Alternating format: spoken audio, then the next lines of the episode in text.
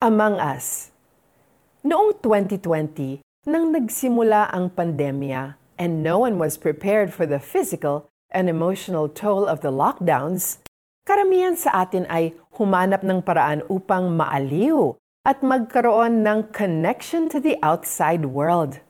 One of the ways people have been coping is by playing online games, like the popular Among Us.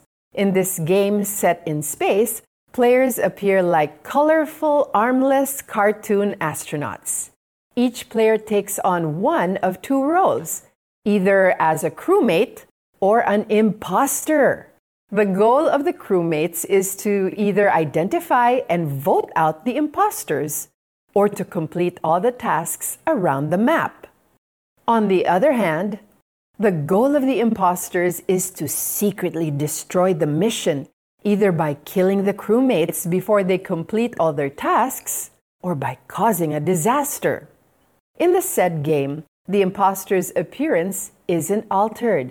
Dahil pareho ang itsura nila with the rest of the players, mahirap mahulaan kung sino ang traidor.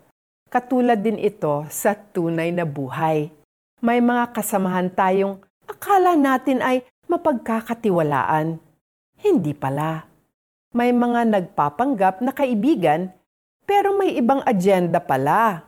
Tulad ng imposter sa larong Among Us, the imposters in our lives are just going to use and betray us.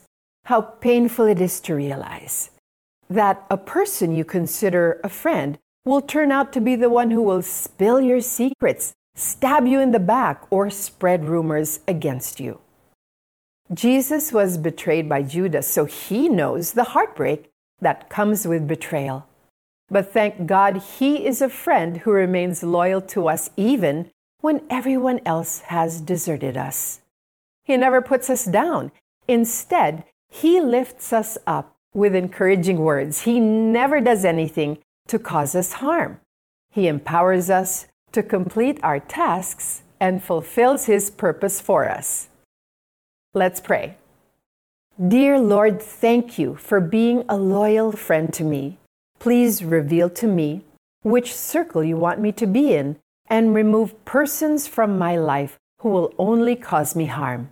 In Jesus' name, amen. Here's our application Are you being used by a friend? Is there someone who has betrayed your trust? Forgive them and walk away. Trust God to give you true friends. Ngunit kasalo ko rito ang magtataksil sa akin. Papanaw ang anak ng tao ayon sa itinakda ng Diyos. Ngunit kakilakilabot ang daranasin ng taong magkakanulo sa Kanya. Luke 22 verses 21 to 22. Remember, there is one friend who is closer to you than a brother or anyone can ever be. He is our Lord Jesus. I'm Joyce Burton Titular. See you again soon.